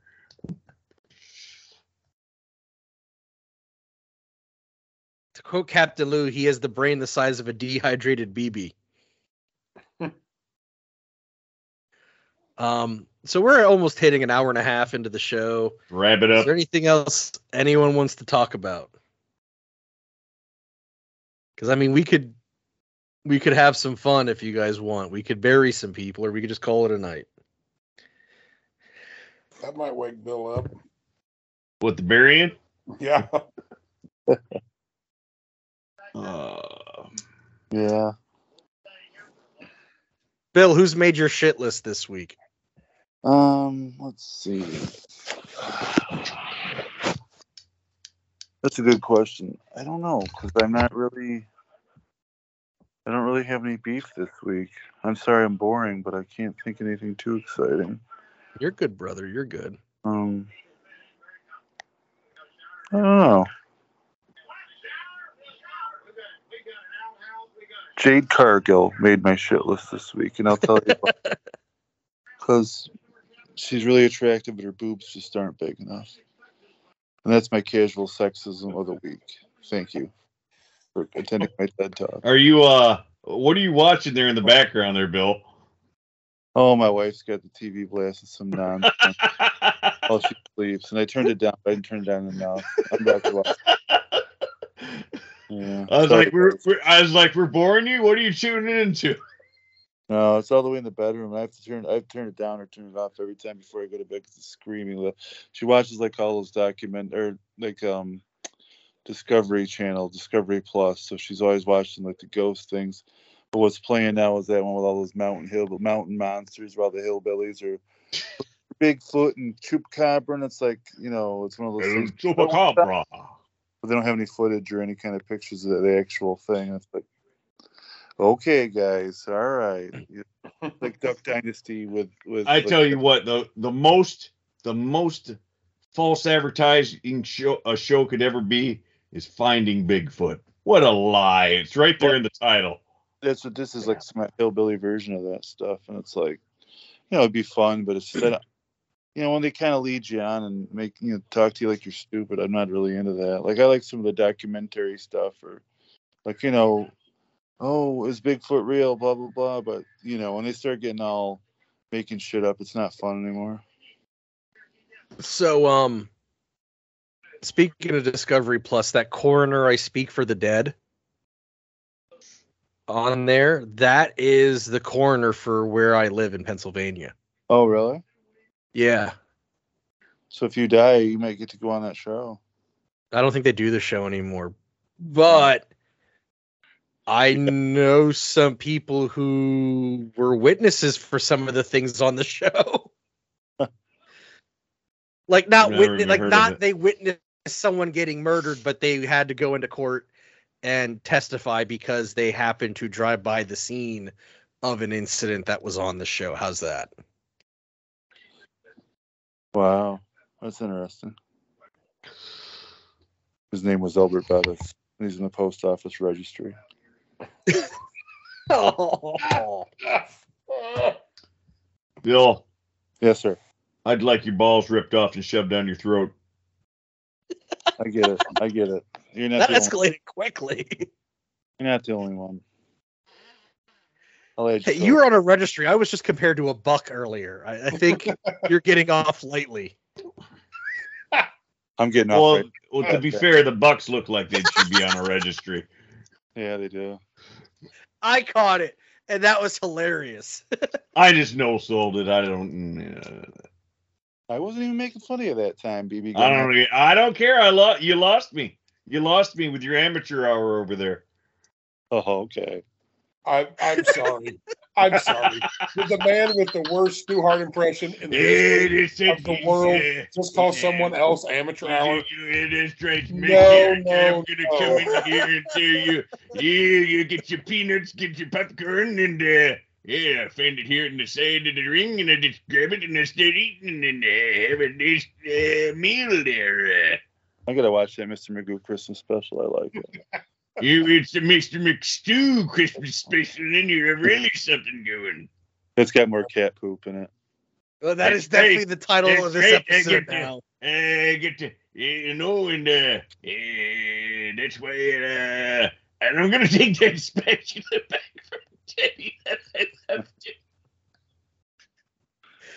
This episode is officially the Mr. McStu Christmas special. I left that I left the spatula for scooping up the cat litter to Teddy, but uh, I don't think he deserves it anymore. He's in, uh, I'm gonna repossess that. I'm gonna send Bret after that. I think. Uh, uh, or I'll have him uh, slap Ross around and have him go get it. Uh, maybe Heart Heart will take care of it for me. That's that's a deep cut. We haven't heard about Heart Heart in a while. I remember Yeah, that I'm always okay popped with Brando. It's more fun than Lance Von Erich. Well, gosh, gosh, don't get me started on Lance. He was a phony Van Von Erich, and and he didn't even want to kill cats. That's bullshit. Well, Yeah, he, you wa- see he wasn't. He wasn't honest like uh, He wasn't honest. David Manning talking about how the only time there was peace between Palestine and Israel was during WCCW on Saturday nights. Oh, for crying out David loud! Manning's the biggest bullshit artist in professional wrestling. he keeps And that covers a lot of fucking ground. I heard him on Flair's first podcast. Woo Nation, remember that one? yeah.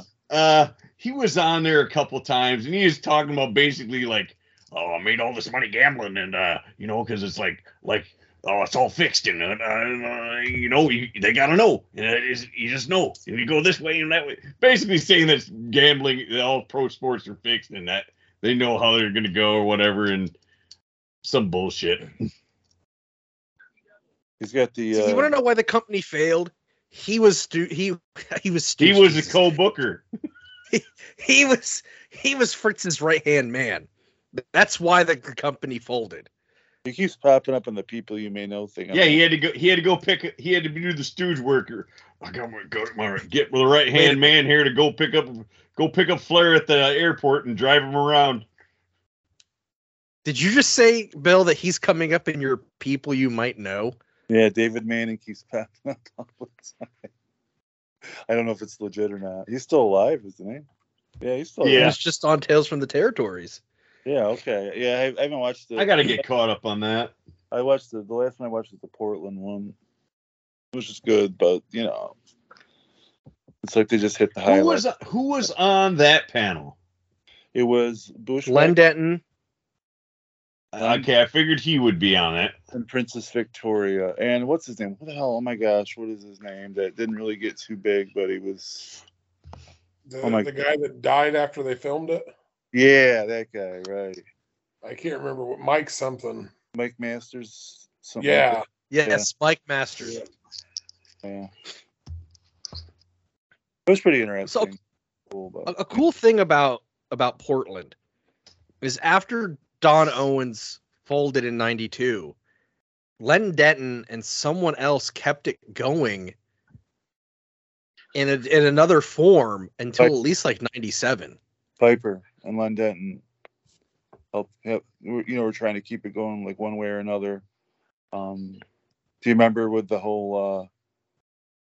uh Was it that was that wasn't still was that Don Owens still with ninety two with the with the juicer with Art Barr? Yes, uh, that was that yeah, was still- Piper it was still Don Owen when Piper was coming in while working for Vince Yeah, he would to help out Don Owen. Yeah, okay, that's right. Um, yeah, but I know they both tried to keep it going together because I was because they were.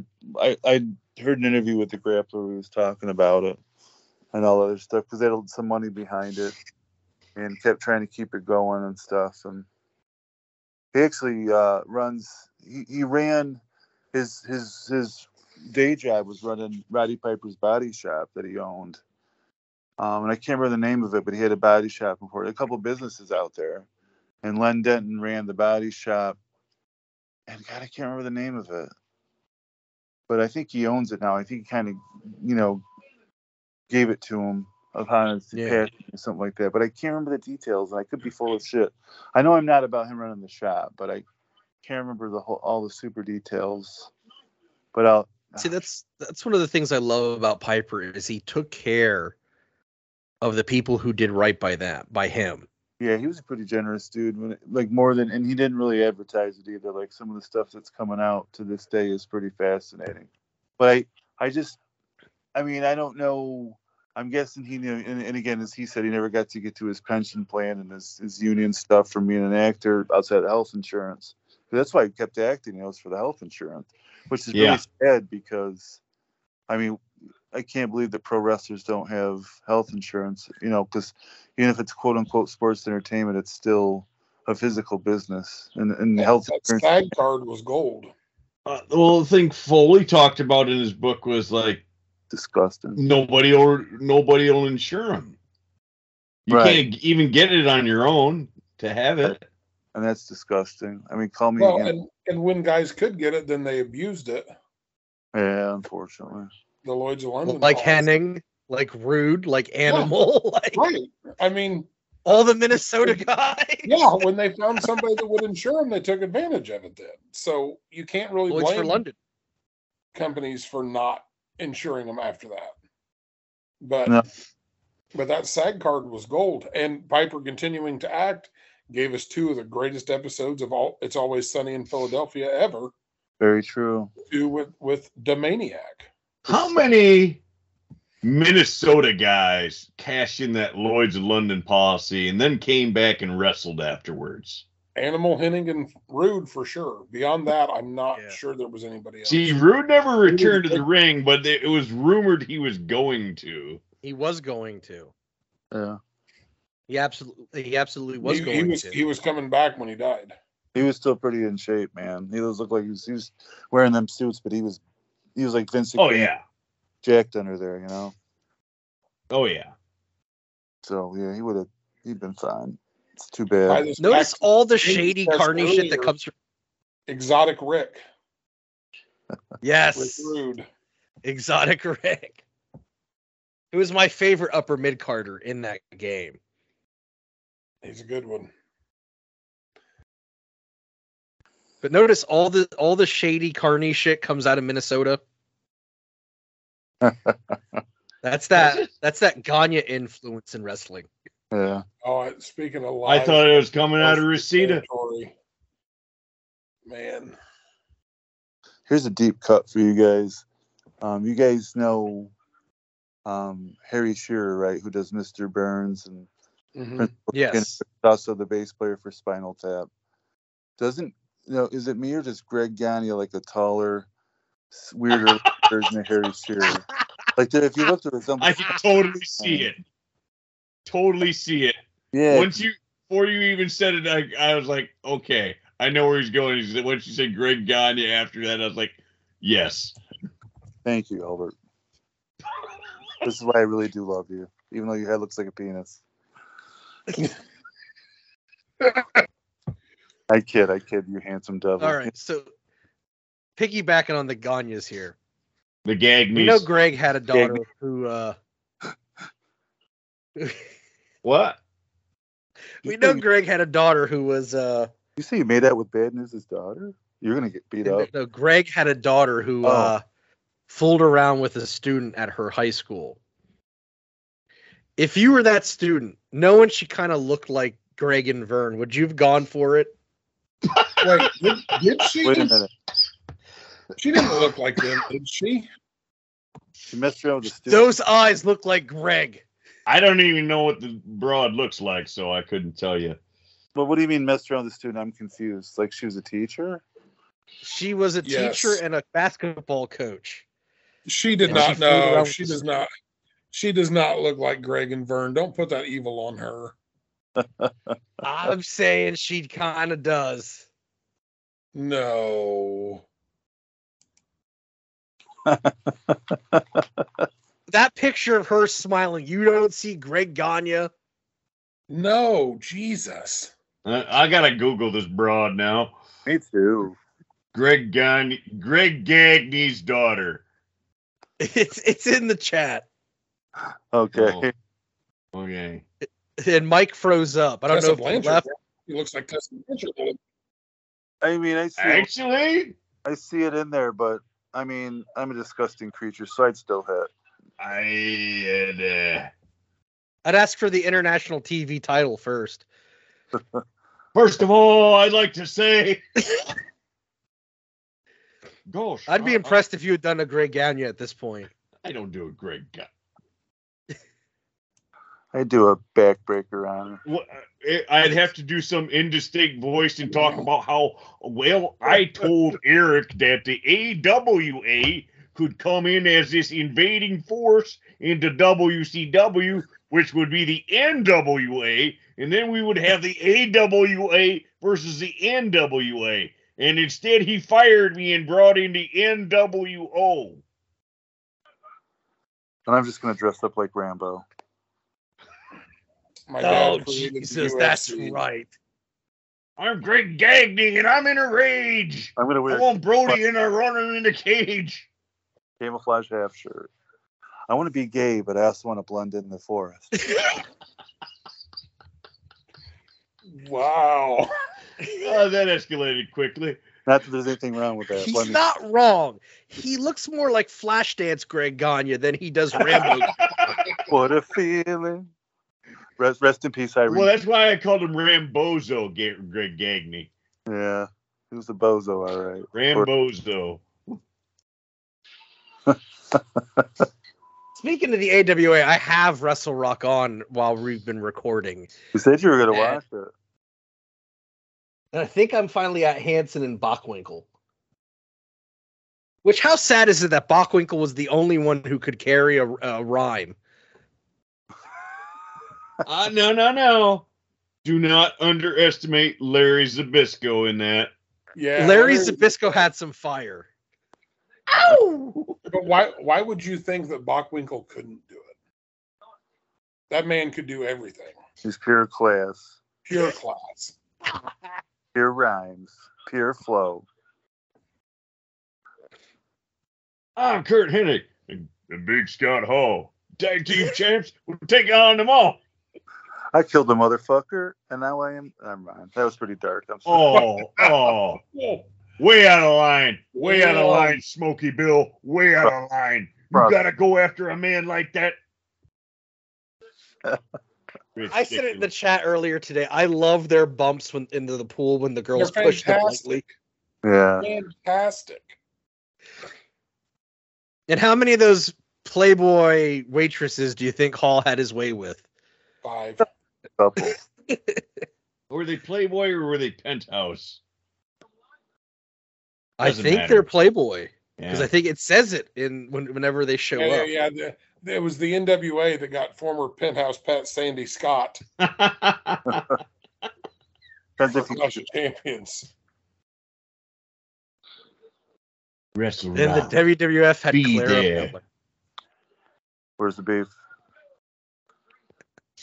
We have to pay Wendy's for Who that. is the elus- elusive burger man? Herb? Herb. Herb. That was the dumbest advertising campaign ever. The elusive burger man. Herb. Was that Burger King? Yeah, there's this whole gimmick where they have these commercials about like, was it the last person to try a Whopper or something? And, and mind you, this is a long time ago, and I'm older than you guys, but I, I remember I must have been like eight years old, but you know, he's the last person in the world to try a Whopper, some bullshit like that. And he's missing, and this and that. And they couldn't find him, and Not the last person. I don't. know, I think he's like a child molester. So I'm just kidding. Maybe I'm making up some of that. He but- looked like one. Yeah, he really did too. He had What's with these? Uh, I, I don't want to disperse the man without having the actual facts in front of me. But what's with these? Uh, seems to be a pattern here. You had this this uh this uh former fat dude there, Jared there from Subway, and then Yeah. now you're telling me this guy before him paved the way for him. Herb, Herb Wait, looked kind of familiar, didn't he, Bill? And I heard you're something expert, Albert. I'm just kidding. what are we talking about now, though? Oh, Herb. Oh God. You get a couple free points when we hang out. I, it's not to the face. I'm too pretty, baby. I'm too pretty. Keep telling yourself that. Thank you. That's what I try. Especially when I touch myself in the mirror.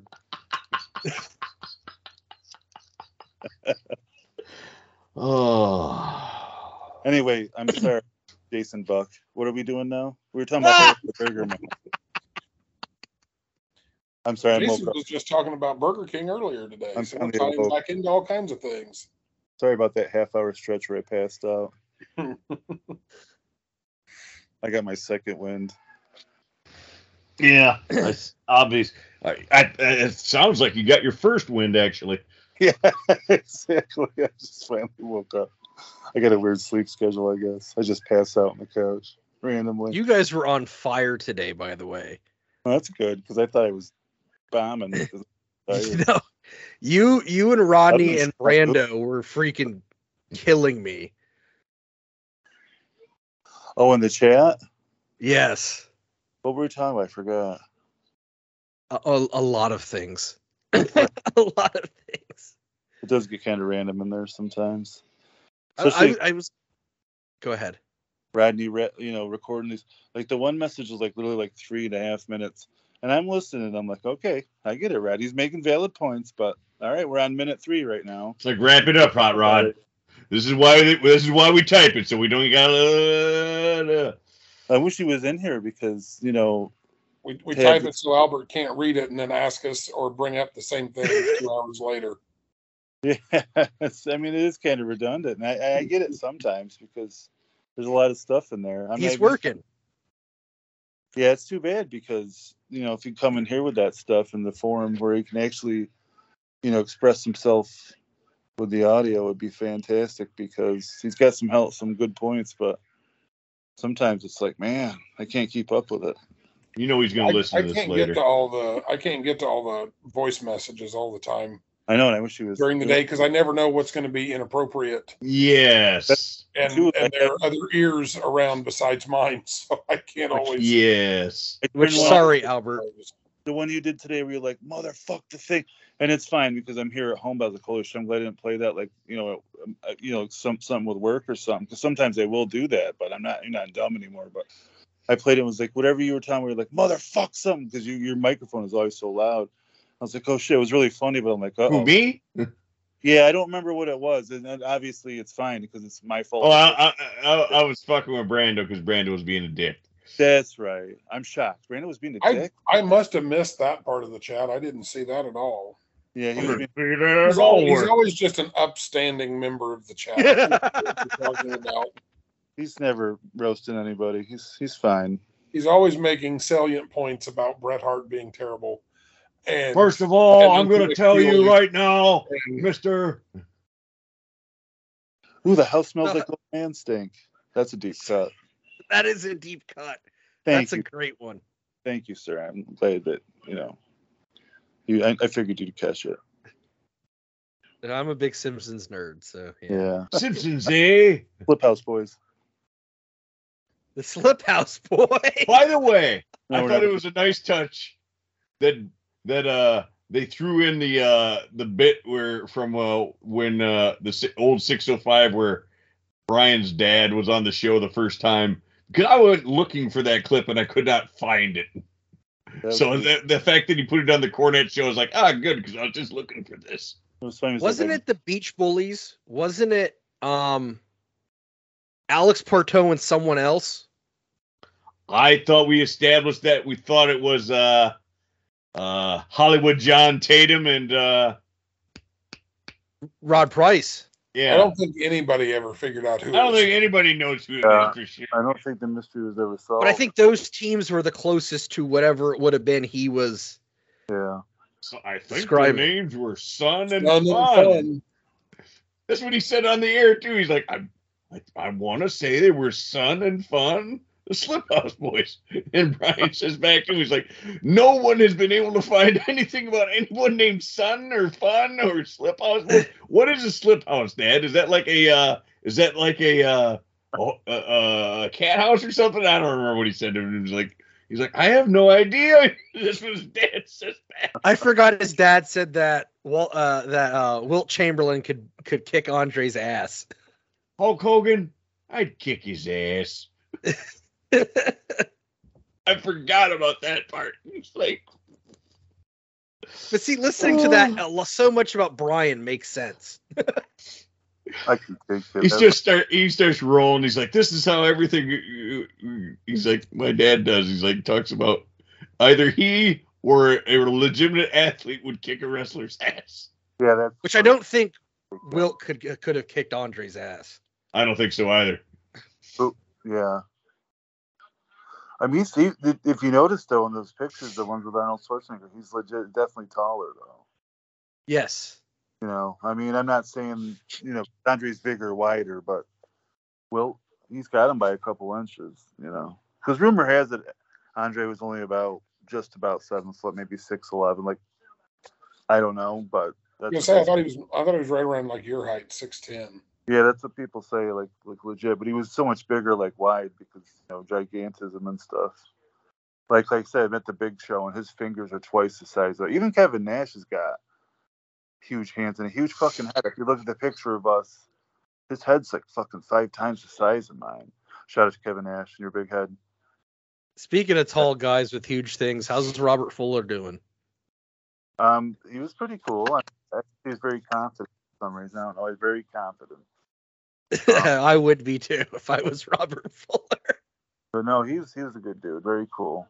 You know, I um, you know, really nice people. His, his wife is a sweetheart too. We chatted for quite a while, and like I said, he was they were cool.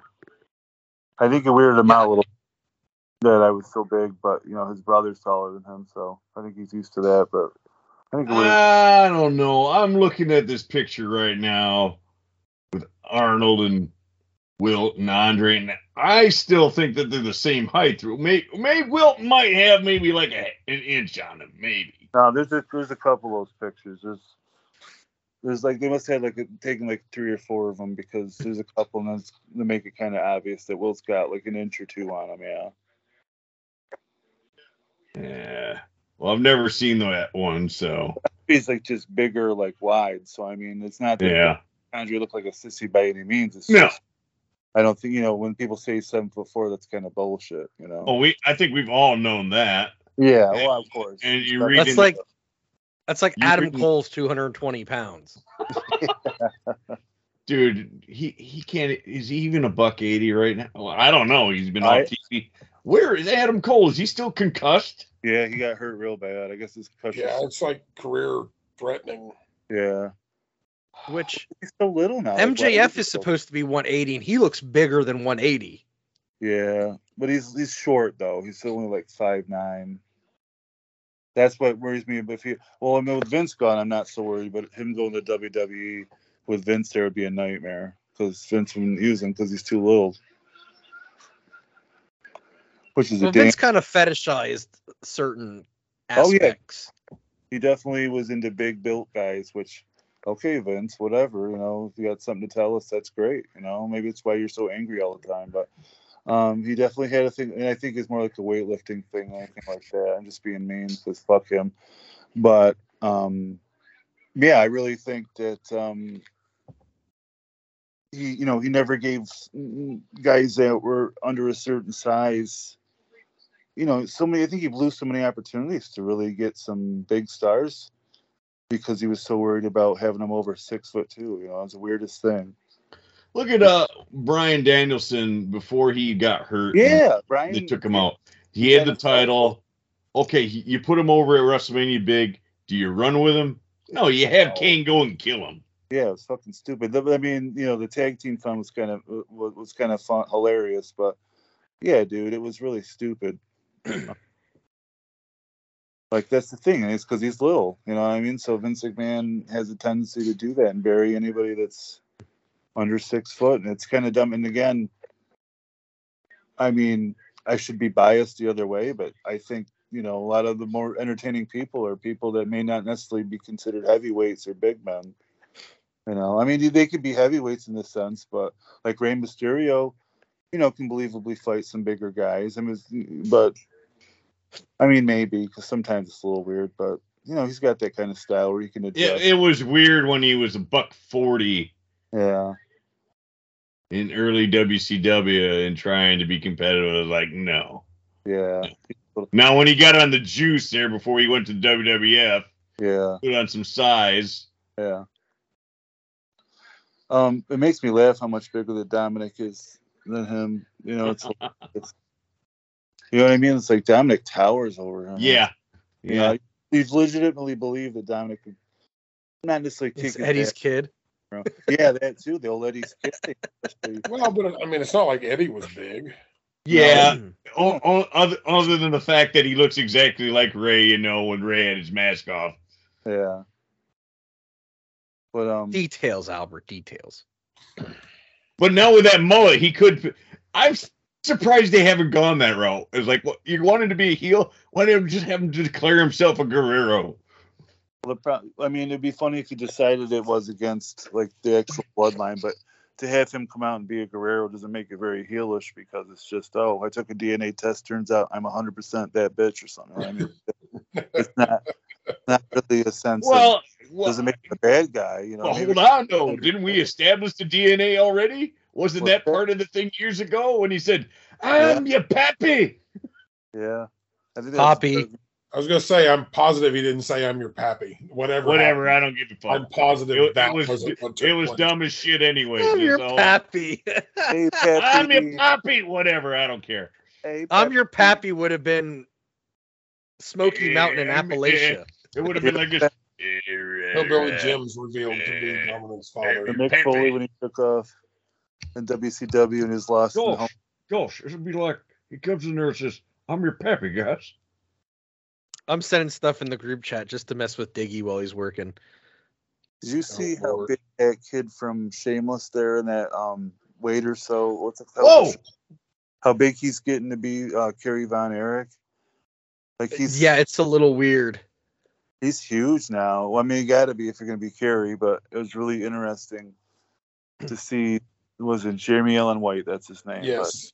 you look that up and see he's getting swole, man, already. I mean, obviously they're filming it, but it's really didn't, I didn't. Uh, I didn't know Jenny was actually letting him out where you could see him. Jenny, Told you I have my sources. Like all those other ones we saw before were amateur hours. Like I was like, ah, nobody, no need to pay for that. By the way, Albert, I'm sorry I caused you some oh some grief and stress on your lunch break the other day. Ah. like I said, it's a good thing that I was not near anyone when I was looking at my phone and check. I randomly checked the chat, which I almost never do while I'm at work. but uh, and I'm like, whoa! I'm like, uh, I better close that. Uh,